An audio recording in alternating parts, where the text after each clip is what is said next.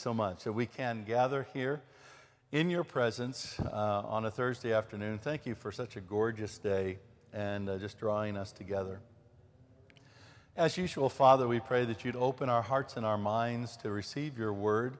And I pray that uh, your Holy Spirit would rest on me, that I can proclaim your word boldly and faithfully to your people uh, this day in honor of Jesus. We love you and praise you and thank you. In Jesus' name, amen. Uh, in Proverbs chapter 25, the last three verses, like a muddied spring or a polluted fountain is a righteous man who gives way before the wicked. It is not good to eat much honey, nor is it glorious to seek one's own glory. A man without self control is like a city broken into and left without walls. And then to 1 Corinthians, the ninth chapter, starting with verse 24. Do you not know that in a race all the runners run, but only one receives the prize? So run that you may obtain it. Every athlete exercises self control in all things. They do it to receive a perishable wreath, but we an imperishable. So I do not run aimlessly. I do not box as one beating the air, but I discipline my body and keep it under control, lest after preaching to others, I myself should be disqualified. And then finally, 2 Timothy chapter 3. But understand this, Paul writes, that in the last days there will come times of difficulty. For people will be lovers of self, lovers of money, proud, arrogant, abusive, disobedient to their parents, ungrateful, unholy, heartless, unappeasable, slanderous, without self control, brutal not loving good, treacherous, reckless, swollen with conceit, lovers of pleasure rather than lovers of God, having the appearance of godliness, but denying its power. Avoid such people. May God bless to us these readings from His holy word. So, these last uh, number of weeks, we've been talking about how do we choose a leader? How do we know if this is a leader that we should follow? And it seems really relevant as the Conservative Party right now is uh, choosing uh, their leader who will be the next um, prime minister. We know this is going to happen by the end of this month, and, and so uh, hopefully there are Conservative Party members all across the country listening to these uh, online. Probably not, but uh, you know it, it, it'd be nice to think, think so. Uh, it's, a tough, it's a tough decision to make. When, when I, I've looked, uh, I've watched the BBC as they've interviewed different Conservative Party members in different places, uh, asking them to decide, you know, will you pick Boris Johnson or will you pick Jeremy Hunt? Uh, and it's very curious to see what people decide and the, the reasons why they make their decisions. Uh, it's quite fascinating. Uh, and oftentimes we make decisions about who we, can, who we should follow as a leader on things that aren't really biblical, on foundations that seem right but are not right. It's like the scripture says there's a way that seems right to a man or a woman, but it leads only to death. And oftentimes we pick leaders in ways that seem right to us at the time, but they ultimately can have disastrous consequences. And we, and we see this all across history. I mean, one of the examples I always use about this is uh, the guy named Jim Jones, the American uh, preacher, uh, who moved his group of people down to Guyana, uh, and then they all committed suicide. Uh, they all drank the poison Kool Aid back in the 1970s. And, you know, when people started following this guy, everybody thought he was a Christian, everybody thought he was okay. He seemed to be a good Bible preacher. He seemed to be a good man to follow. He seemed to be a righteous man and a holy man. And yet, at the end of it all, you see this outcome in his life. And so we have to be very careful in who we follow and who we choose. You know, we have to be very careful. Sometimes we're in, in the workplace and we don't always get to choose who we follow. In fact, most of the time in the workplace, we're assigned a manager, we're assigned a boss. But even when we're assigned a boss, we have to keep our eyes open. You know, is this somebody that we should trust? Is this someone we should trust with our future? Is this somebody that I should follow unquestioningly? Or do I need to be very careful because this is somebody I could follow and end up, you know, causing me to leave my job or lose my job uh, and have a really negative outcome? So we have to ask these questions and we have to know how we choose the best leader. Excuse me, allergies. And so we've looked at different qualities from, you know, if they have a servant's heart to whether or not they have integrity to whether or not they're, they're faithful stewards. And today, the, the quality we want to look at is this whole issue of self control. And one of the things we like to say all the time is that self control is the only biblical form of control. And actually, self control is the only kind of control that you yourself can really exercise. I mean, think about this. If you have kids, when was the last time you tried to control your children? You know, maybe when the child's one or two years old, but I've seen a lot of parents with one or two year olds who are trying to control their child, and sometimes it just doesn't go quite as planned. You, can't control, if you're married, you can't control your spouse.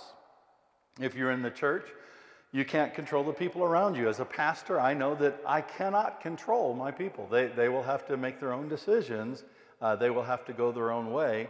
And that if I try to control them, it always works out badly.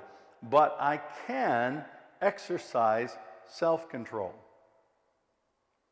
And if we're going to follow a leader, we need to follow people who can exercise self control. But that's not always easy. I mean, I look what Paul says here.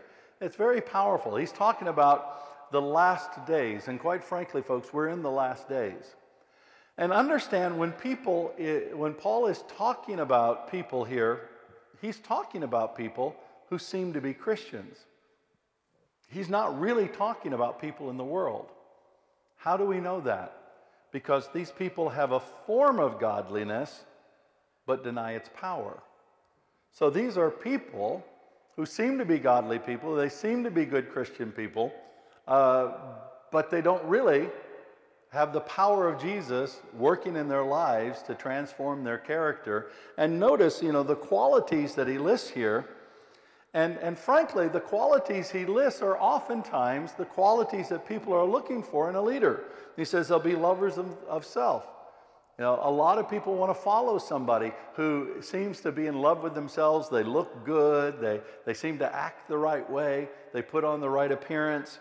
Uh, but, you know, are they really true there? Uh, lovers of money, you know, people like to follow people who, who have money, who have wealth. Uh, proud, you know, people like to follow people who seem to be confident they seem to have it all together. Arrogant people like to follow people who, who set themselves apart, who say, hey, I'm a bit better than everybody else. That's why you should follow me. Uh, you know, sometimes uh, they, we like to follow people who are strong and strong willed, and so we don't really matter so much. It doesn't matter so much if they seem to be a bit abusive at times. I mean, actually, uh, we can get around somebody and, and they're abusive, and we say, well, the person deserved to be abused. The person deserved to be mistreated. And by the way, abusive here is not like sexually abusive or, or even physically abusive. Sometimes it's just mentally or emotionally abusive, sometimes controlling. So you look at all of these characteristics, and sometimes these are the characteristics that people actually are looking for in leaders. And Paul is saying this is really warped. And notice one of the characteristics that are here. Uh, one of the characteristics is without self control. Without self control. And there are a lot of people who claim to be leaders who just don't seem to be able to exercise self control, and yet people are still following them. People are still following them. What does Paul say about these people? What does Paul say we should do? He says, avoid such people. Now, you can't always avoid them, But Paul is saying, as much as possible, you need to avoid these people because they will not lead you in the right way. You need to avoid these people because if we went, went on, you see about for among them are those who creep into household and capture weak women and weak men, we could say too, burdened with sins uh, uh, and led astray by various passions. In other words, people like this will always prey on the weak. People like this will always have a way to worm their way into your life. And so you need to avoid them. You need to take great care because people without self control is a real issue. It is a godlessness that is in the world today. So sometimes what ends up happening, and I see this all the time in leaders, they try to control other people, but they can't control themselves. They try to control other people, but they can't control themselves. A good leader will exercise self control. I've known leaders who, who they get angry and then they just explode on people. Uh, we always call that emotional vomit. and they just explode on people with their anger and stuff like that. and then, you know, later on they'd apologize or something. But it's like, how can you trust a person like that if they can't control themselves in the midst of something like anger? Uh, and just in the moment, we can destroy so much. And ultimately, it's really dangerous. You know, notice what uh, Solomon said in the Proverbs there. You know, so often what happens, a, a person who has no self control, they cannot stand in the face of the wicked. And so a person who lacks self control will often give in. They will sacrifice their integrity, which we talked about uh, a couple of weeks ago. They will sacrifice their integrity because of the force of wickedness. And, and, by wickedness here, don't always read, when we read wicked in the Bible, don't always read something that is obviously evil. Sometimes wickedness is quite subtle. Sometimes wickedness is simply no, nothing more than greed, or people wanting to get the most for themselves and not looking out for the best for other people. So a person without self control will give in to that a person without self control will start seeking their own glory. Uh, and just as it's not good to eat a whole lot of honey, it'll make you sick. So if you see people always seeking their own glory, getting themselves out there, promoting themselves, you got to ask serious questions about that. And notice what he says a man without self control, or this is a woman without self control, is like a city broken into and left without walls. In other words, a leader who has no self control is always vulnerable. And that doesn't mean that the leader without self control will be overcome at any moment in time or, or, or, all the time. But it does mean if the leader lacks self control, they are always vulnerable. And when it's the wrong moment for everybody, that leader will fall. We see this all the time in the church. Now, how many high profile ministries have we seen over the years that have collapsed because at a key moment in time, a leader could not exercise self control? And so we have to be very careful. Without self control, ultimately that leader can be dangerous because they will always be vulnerable and you can never fully count on where they're leading you. So, what's the alternative? Well, the alternative is what Paul talks about here in 1 Corinthians chapter 9. Now, we used to kid about this in the King James Version, and I, uh, there's a part of the King, I, you know, I'm not always a big fan of the King James Version, not because it was bad. It was a great version, great translation when it was done, but we've learned a lot since then. Uh, and so it, it's always helpful to have uh, the, the Bible in a language that's easy to understand and easy to read. But one of the things uh, uh, where it says uh, there, verse uh, 27, in the King James, it says, I buffet my body and keep it under control. And we always like that because we'd always say, I buffet my body. You know, it's amazing how a slightly different pronunciation makes a whole big difference, you know. So I always like that, you know, to say, hey, let's go and buffet our bodies today, you know, it's biblical. Uh, but that's not what Paul is talking about, obviously, here. Uh, and uh, he's just talking about what he does and how he exercises his ministry and how he focuses on the goal. He focuses on the prize. He's willing to, to be flexible and do whatever it takes to get the gospel out there. And he says to them, he says, Hey, don't you know, in a race, everybody runs to win the race. If you don't run to win the race, then why get into the race? And so he says, but even though everybody's running to win, only one person gets the prize. So the person who gets the prize is the one who puts in the great effort in order to win. Now, he's not saying here that there's only one Christian that gets the prize. What he is saying here, he says that we all should run as if we can win the race, because we all can run as if we can win the race. Because the race that you're running, you're just competing against yourself. In the race we're running, we're not competing against the Apostle Paul. We're not competing against the pastor. We're not competing against the elder. We're not competing against another Christian. We're only competing with ourselves and what we're capable of. And so Paul says, You're going to run the race, run it so you get the prize, run it with all your effort. So, how do you do this? Leaders should be doing this. They should be running to obtain the prize. So, how do you do it? Well, as an athlete, the athlete will exercise self control in all things so that they can get the prize.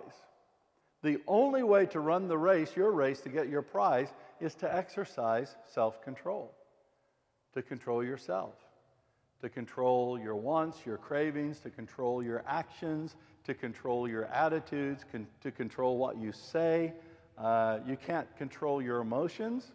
You know, if you feel anger, you'll feel anger. You can't help feeling anger. Uh, so anybody that tells you you can control your emotions is wrong. But we can control what we do with our emotions. You know, if, if Karen gets angry with me because I don't put the dishes in the dishwasher, it's a common thing I use, but she gets angry with me because I don't put the dishes in the dishwasher, she can control what she does with that anger. She could come secretly in the knife and stab me with her, you know, butcher knife. Uh, or she can say, Rod, it really upsets me if you don't put the dishes in the dishwasher. Now, because I'm still standing here today, you can understand which one she chooses on a consistent basis. Know, she, she, she can't control whether she feels upset, but she can control what she does about it. The same is true with all of us. I mean, if you, if you meet somebody, if you're married and you happen to see somebody and you feel this moment of attraction, you can't control that moment of attraction, but you can control what you do about it. Now, we, we tend to watch TV sometimes, and, and, uh, you know, in some of these shows, you just see a, an affair coming like a mile away. And so we're screaming at the TV, you know, don't do it! Don't, don't have that coffee with that woman. You know where it's going to go. You know, it, it's just crazy these people never watch TV, so I, I don't know. But, uh, but so Paul says if you're going to run, if you're going to lead, if you're going to compete, you need to run with self control. You need to exercise self control. And part of this is you need to have a certain degree of focus. He says, I don't run aimlessly. I don't box as one beat in the air. In other words, he's not just practicing his boxing moves. He has a focus, he has an enemy in mind, he has a goal in mind, he has a, a, a place where he's going in mind, and that's part of our self control. There are some people who are distracted, so they go this way or that way, every, uh, every way, just whatever captures their attention. But a leader that you want to follow is a leader who's able to focus their attention, who knows where they're going, has a confidence that this is where God is leading them, has the ability to take you there, and has the personal self discipline to keep going there. And this leader is also somebody that controls their own body so they don't disqualify themselves. And one of the things I, I prayed a long time ago, uh, you know, I said, Lord, never let me put you to shame. Never let me do something that cause people fall away or that will embarrass you. I said, Lord, I would rather you kill me than let me do that. And that's a constant prayer in my life. You know, I've got a lot of weaknesses. I've had a lot of sins in my life. You know, I'm not perfect at all, but I want to deal with those quickly. And I never want to be in a position, as some of these other leaders have been, where in a moment they fail to control their body and therefore they lose everything. And it comes out. It always comes out at some point in time. And so these leaders, he says, you know, three things here about self control. He says that the leaders are able to discipline themselves so that they're going to run their race with all of their tools, with all of their ability. They're going to have a focus, so they'll exercise self control by having a clear minded focus, direction where they're going. And they'll exercise self control by controlling their bodies, their urges, their lusts, their passions, their things like that, so that they don't disqualify themselves. And this is the kind of leader that we follow. And this is the kind of leader we have in Jesus Christ. Jesus embodies all of these things in the way that he lived his life. He is our example, as well as the one who, through his death on the cross and his resurrection, empowers us by faith in his grace to be leaders and to follow, find and follow godly leaders. So let's remember this self control. Uh, and let's pray for leaders who have self control, both in our churches, in our government, in our businesses, all throughout our nation, because our nation will be better for it. Let's pray. Father God, thank you so much. Thank you for this, again, this characteristic of leaders. Help us to discern this. Help us discern this in our church leaders. Help us discern this in our business leaders, marketplace leaders. Help us discern this in our pol- political leaders. All around us, Lord, these characteristics, these qualities. And help us, our churches and our nation, have the leaders that embody the qualities that we've been discussing. We thank you and we praise you. And so we ask you for this. We love you and honor you. In Jesus' name, amen.